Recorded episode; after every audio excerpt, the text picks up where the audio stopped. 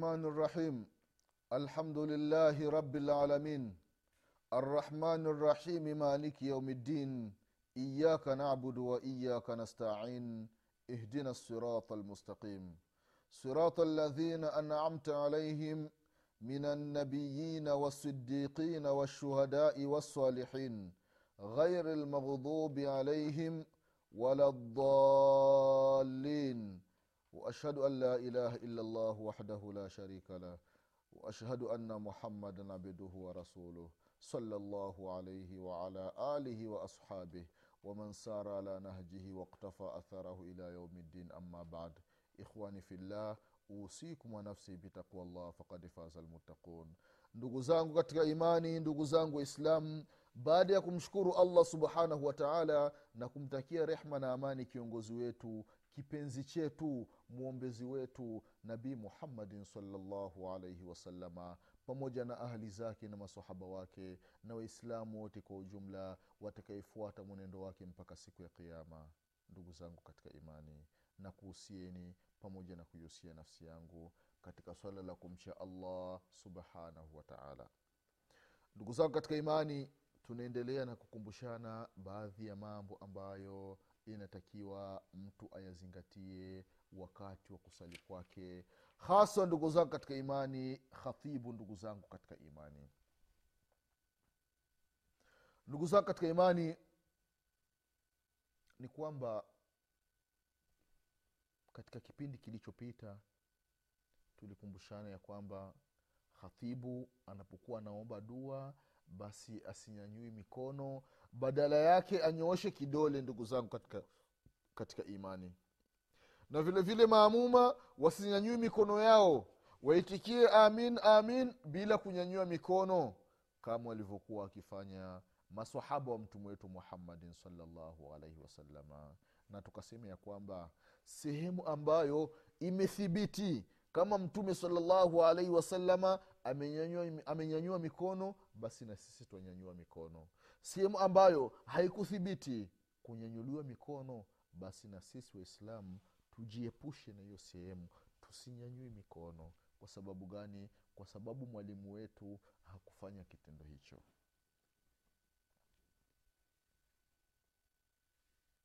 Ndugu zangu katika imani ni kwamba wanachuoni rahimahumullahu wamezungumza ya masala kwamba kuna baadhi ya sehemu ambazo hazikuthibiti mtume saa salama kunyanyua mikono.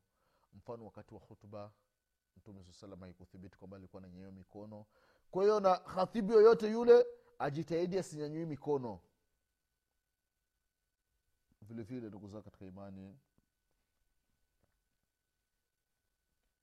wakati wa sala za faradhi wameeleza wanachuoni rahimahumullah kwamba tumezoea mtu akimaliza sala ya faradhi. Salamu alaikum warahmatullah salamu alaikum atullah akimaliza zile subhanallah nini mpaka mwisho. Afu anaomba dua yake. Kimaliza kuomba dua yake fanya hivi anafuta anafika anaondoka zake. Haya ni mazoea ndugu katika imani. Wanasema ya kwamba haikuthibiti kwa mtume saa salama kwamba alikuwa ananyanyua mikono katika sala za faradhi. Ili wakasema kwamba katika sala za sunna hakuna tatizo. Au vile vile katika katika dua ile ya swala istisqa kuomba mvua mtu unanyanyua mikono ni kwa sababu ili jambo limethibiti au katika kunuti kunyanyua mikono ni jambo ambalo limethibiti. Vile vile ndugu zao katika imani katika mambo ambayo inatakiwa khatibu yafanye wakati wa kutoa khutba. Asiwi na haraka haraka. Papara. Ili yani yale maneno ambayo anayasema watu wasiwi eti wasiwi yani yasiwe yanasikika. Khatibu asifikii katika hii hali. Aseme maneno ambayo yanafahamika kila mtu anayesikia na kuleta ibara ambazo mtu asipelekea akamuulize mwenzake hivi khatibu alisema neno fulani hivi alikuwa anakusudia nini? Sikumwelewa pale. Yaani mtu ambaye ni msomi na mtu ambaye si msomi wote was, wa, wasikilize hutuba yako na waielewe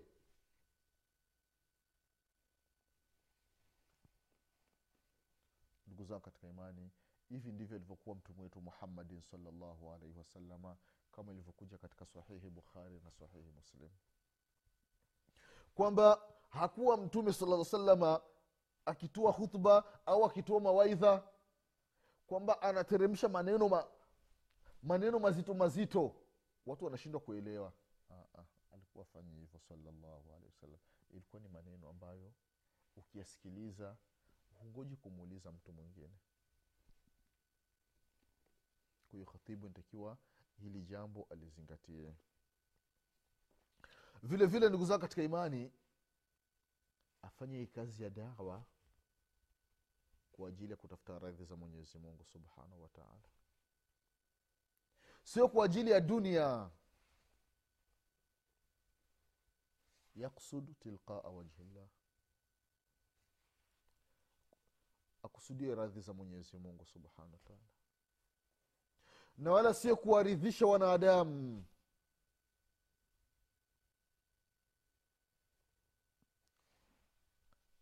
Au yanamkusudia mwenyezi mungu subhanahu wataala maanake kuna watu wengine wanakuwa na jazba.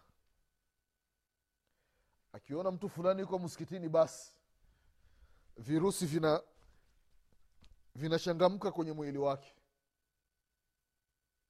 Hapana. Anasema povu zinatoka. Muda ule umefika yeye anaendelea tu. Wa, kusuma, wa, wa yeye anaendelea tu. Kwa ajili gani? Kwa ajili ya maona watu fulani ili wamsifu. Asifanye hivyo. Azungumze maneno ambayo kwanza ni kwa ajili ya mwenyezi mungu subhanahu wa pili kwa kujikumbusha mwenyewe na vile vile kuwakumbusha ndugu zake waislamu. Hivi inavyotakiwa mwislamu afanye. Vile vile katika mambo ambayo khatibu inatakiwa ayazingatie wakati wa kutoa khutba inatakiwa waelekee watu. Hili ni jambo muhimu sana hata katika fani ya khataba namna ya kutoa mawaidha mbele za watu. Waelekee watu hivi. Sio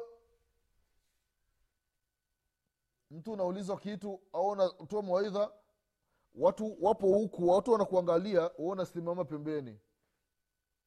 Assalamu alaikum warahmatullahi wabarakatu ndugu zangu waislamu ni mimi ndugu yetu yaani inafikia mtu anaona aibu hata kule kujitambulisha.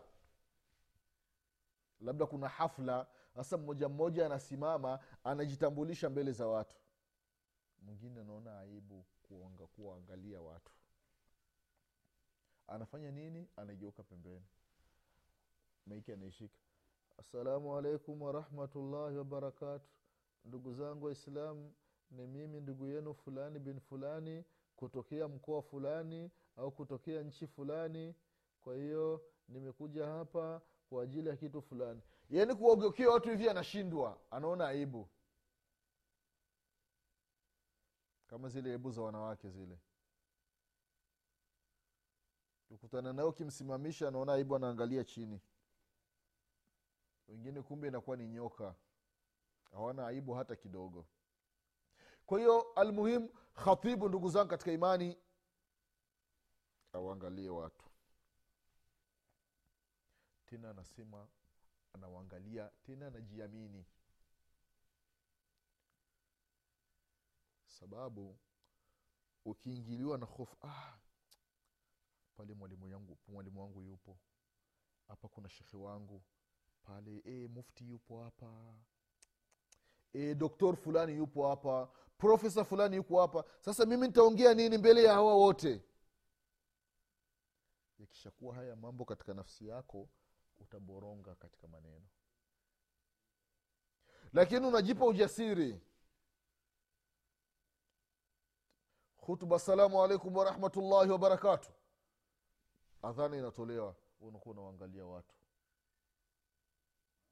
Umeshajua watu walioko hapa kuna wasomi kuna madaktari kuna wakulima kuna watu wa siasa kuna watu ambao elimu zao ni chini. Angalia kulia kushoto. Ukisimama hapo unakuwa ni simba. Angalia huku angalia huku angalia huku. Yaani msikiti mzima unakuwa unaotolea macho unaangalia. Na ni makosa kwa hatibu kutoa hutuba kuangalia upande mmoja. Anaangalia upande wa kushoto tu wa kulia tu. Ndugu zangu waislamu tumwokopeni mwenyezi mungu subhanahu wataala mambo haya hayafai. Riba imekithiri. Riba imekuwa na majina mengi. Haifai ndugu zangu katika imani. Yaani unaangalia tu huku huku. Katikati ya mbele yako hapo kuna watu huku kuna watu. Lazima wote uangalie jambo ambalo khatibu inatakiwa alifanye ndugu zangu katika imani. Vile vile asisahau kuomba dua kwa kuwaombia waislamu. Kama tulivyoona katika vipindi vilivyotangulia na ile dua inakuwa katika matamshi ya wingi mfano rabbana atini fi dunia hasana wa fi lakhirati hasana waqini adhaba nnari hii ni dua ya matamshi ya mtu mmoja kwamba ye mwenyezi mungu nakuomba mimi unipe hapa duniani mambo mazuri na akhera unipe mambo, mambo mazuri na unikinge mimi kutokana na adhabu ya moto. Sasa khatibu akiomba dua siombi dua za namna hii anaomba dua rabbana atina fi dunia hasana wa fi lakhirati hasana waqina adhaba nar. Mwenyezi mungu tupe tukinge kwa matamshi ya wingi.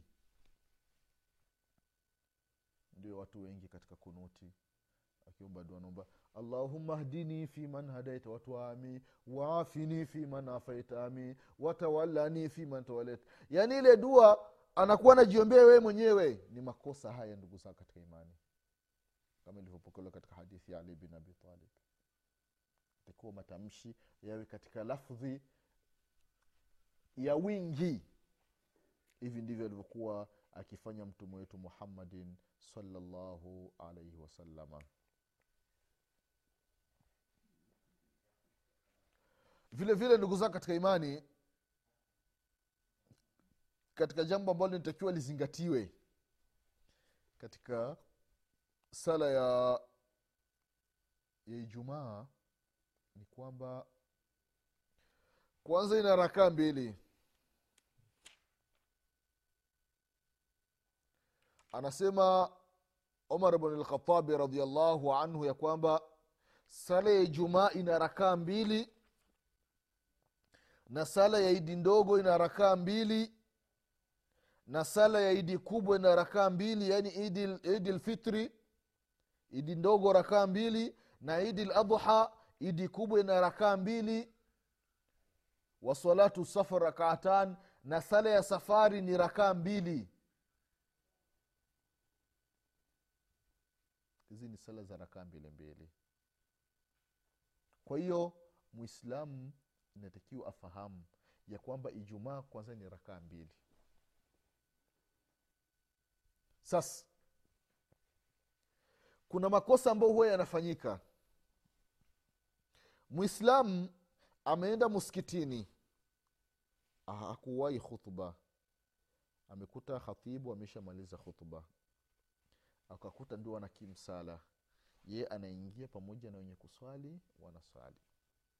Anasali rakaa mbili sala imekamilika. Hamna tatizo lakini umeenda msikitini siku ya ijumaa umekuta khatibu kisha maliza rakaa ya kwanza. Wewe ukajiunga na khatibu katika rakaa ya pili. Kwa maana khatibu kwake ni rakaa ya pili wewe kwako ni rakaa ni rakaa ya kwanza. Khatibu anamalizia rakaa ya pili anatoa salamu wewe unasimama unamalizia rakaa moja. Hapa hamna tatizo. Tatizo linakuja wapi ndugu zangu katika imani? Umeenda muskitini umekuta khatibu ameshasali rakaa ya kwanza ameshasali rakaa ya pili yupo katika tahiyatu mtu ndo umemaliza kutawadha haraka haraka unaingia muskitini unamkuta khatibu yupo imamu yupo kwenye tahiyatu. Na wewe umekaa pale kwenye tahiyatu khatibu anatoa salamu. Salamu alaikum warahmatullah salamu alaikum warahmatullah wewe ukisimama haitakiwi usali rakaa mbili. Inatakiwa usali rakaa nne. Kwa sababu gani? Kwa sababu wewe ile sala imekupita huku iwai hili ni jambo ambalo inatakiwa tulizingatie ndugu zangu katika imani. Kwa hiyo hata kama umeenda msikitini umekuta rakaa ya kwanza imeisha kupita raka ya pili khatibu ameshasema sami allahu liman hamida. Wewe ukimfuata imamu mpaka mwisho akitoa salamu wewe ukisimama inatakiwa usali rakaa nne. Na wala usisali rakaa mbili. Unasali ya dhuhuri kwa sababu gani? Kwa sababu wewe haukuwahi rakaa hata moja. Na namna gani rakaa inawahiwa? Ima umemkuta khatibu amesimama au umemwahi katika rukuu? Hajainuka. Hapo unakuwa umewahi ile rakaa. Lakini akiwa ameshainuka basi wewe unakuwa haukuwahi ile rakaa. Kwa hiyo kwako inakuwa ile sala imekupita. Imekupita ile sala. Kio kinachotakiwa nini? Ni wewe kujiandaa na kusali sala ya dhuhuri ambayo ni ya rakaa nne ile ni jambo ambalo khatibu awambie maamuma. Makiba khatibu wengi wanakuwa wanaghafilika. Haya mambo madogo madogo ndugu zao katika imani ndio huwa tunakosea. Na hatutaki kuuliza ndio ubaya. Na kila siku tunaenda msikitini unakutana na mashekhe kuuliza unashindwa. Sijui inakuwa ni sababu ya nini kwa hiyo unauliza ndugu yangu mwislamu kwamba khatibu hivi mimi wakati nina swali nikikukuta niki upo katika tahiyatu ya mwisho ni sala ya ijumaa we ukitoa salamu mimi wakati ninasimama nisali zile rakaa mbili au nisali rakaa nne? Unauliza unasikia majibu namna gani atavyokwambia lakini wakuwa unajifanyia fanyia tu itakuwa ni hatari. Ndo ile siku ya kiama unapewa kitabu chako unaangalia ulikuwa unasali siku arobaini unasali miaka arobaini kumbe hamna lolote. Unakuwa mfano wa hudhaifa ibnulyamani radiallahu anhuma. Anamwona bwana mmoja anaswali mtu mzima. Kisha zidi miaka arobaini anafanya ibada. Lakini ibada ambayo anaisali hudhaifa akashangaa radiallahu anhuma. Ikabidi amfuate. Akamuuliza hivi hii sala hii una miaka mingapi unaisali? Yule akasema na miaka arobaini ninasali hii sala. Hudhaifa akasema miaka arobaini we hujasali chochote. Kama miaka arobaini unasali hivi basi hujasali hata mara moja. Sala yako haijakubaliwa inna lillahi wanajiun huu unakuwa ni msiba ndugu zangu katika imani. Kwa hiyo allah allah ndugu zangu katika imani nakuhusieni pamoja na kuihusia nafsi yangu masala ya sala. Masala ya ibada kwa ujumla mtu usifanyi kutokana na akili yako. Usifanyi kutokana na mawazo yako. Usifanyi kutokana na fikra zako. Ibada kwa ujumla ni semina maalum ambayo mtume wetu muhammadin salllahu alaihi wasalama alifundishwa ndugu zangu katika imani. Mwenyezi mungu subhanahu wa taala alimfundisha jibril alaihi salam namna ya kufanya ibada. Na jibril alaihi salam akatumwa na mwenyezi mungu subhanahu wa taala aje amfundishe mtume wetu muhammadin salllahu alaihi wasalama namna ya kufanya ibada na mtume sala salama hakufanya ubakhili hata kidogo. Alichokifanya akawakusanya masahaba katika muskiti wake. Mtume salallahu alaihi wasalama akapita mbele masahaba wanamuona. Mtume salallahu alaihi wasalama anakuwa anasali kama alivyofundishwa na jibrili alaihi salam.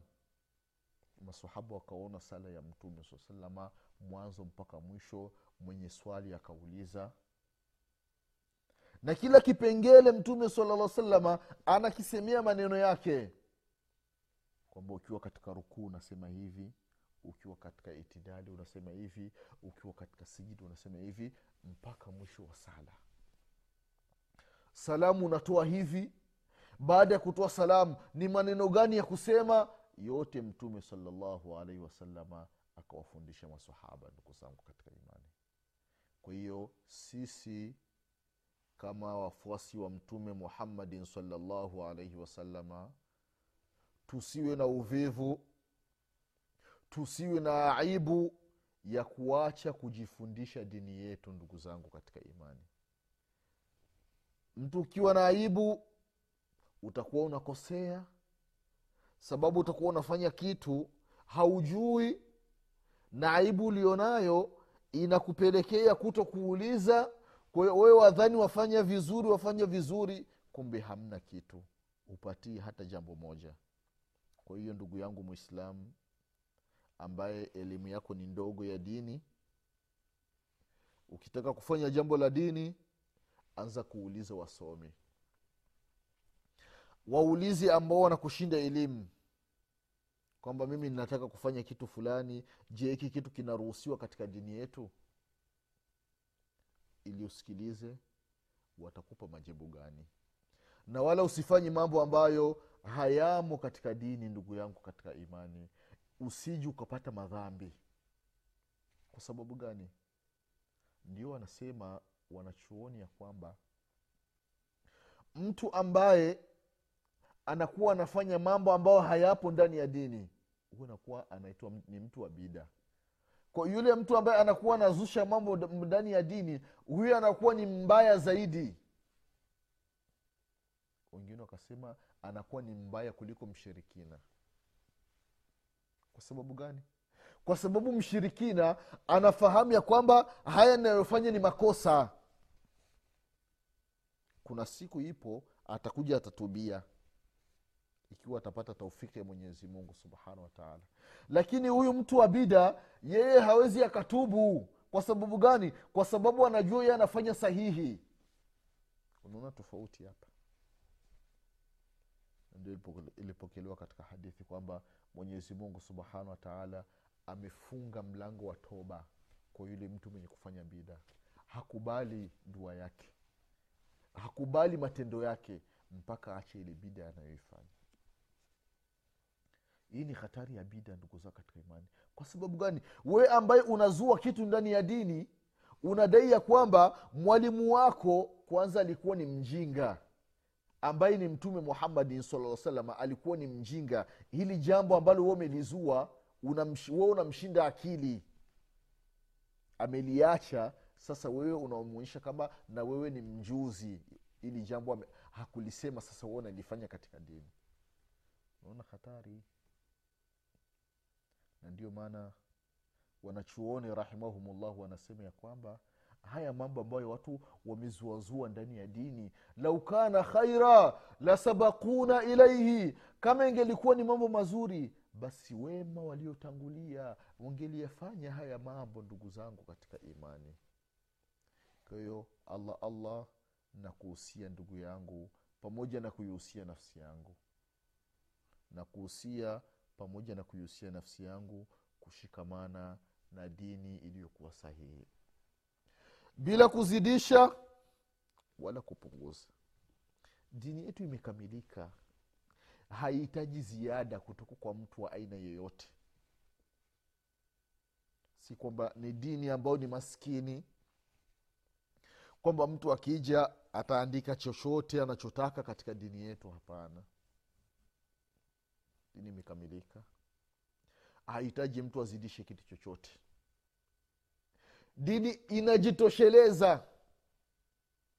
Toka zama za mtume muhammadin salllahu alaihi wasalama mpaka zama tulizo nazo mpaka watakaokuja baada yetu mpaka siku ya kiama dini mambo yote imekusha maliza yote imekusha eleza kwa hiyo hatuhitaji ziada hata ya kitu kimoja tutosheke na ule uislamu ambao alitufundisha mtume wetu muhammadin salallahu alaihi wasalama kwa hiyo ndugu zangu katika imani haya yalikuwa ni mambo ambayo yanahusiana na sala ya ijumaa na ubora wake na fadhila zake na faida zake na mambo ambayo mwislamu ni yepi inatakiwa uyafanye katika siku ya ijumaa ili upate ofa kutoka kwa mwenyezi mungu subhanahu wataala ni mambo gani ambayo mwislamu inatakiwa asiyafanye siku ya ijumaa?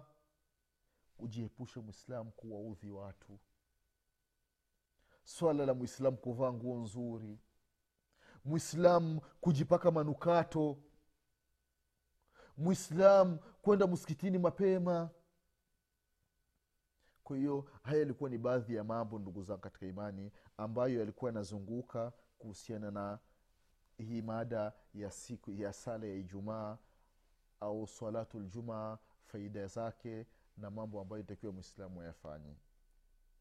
Mada ni ndefu lakini insha allah tutaishia hapa ambayo tumeyazungumza tumekumbushana yanatosha ndugu zao katika imani nasema mwenyezi mungu atupe kila la kheri mwenyezi atuepushe na kila shari mwenyezi mungu atusamie madhambi yetu mwenyezi mungu atudumishe katika ibada mwenyezi mungu atufishe tukiwa ndani ya ibada mwenyezi mungu atujaalie wakati wa kufa kwetu tuseme la ilaha illallah. Mwenyezi mungu atufufue siku ya kiama tukiwa nyuma ya mtume wetu muhammadin salllahu wasalama nasema subhanaka allahuma bihamdik. Ashhadu an la ilaha illa anta أستغفرك وأتوب إليك. سبحان ربك رب العزة عما يصفون وسلام على المرسلين والحمد لله رب العالمين. والسلام عليكم ورحمة الله وبركاته.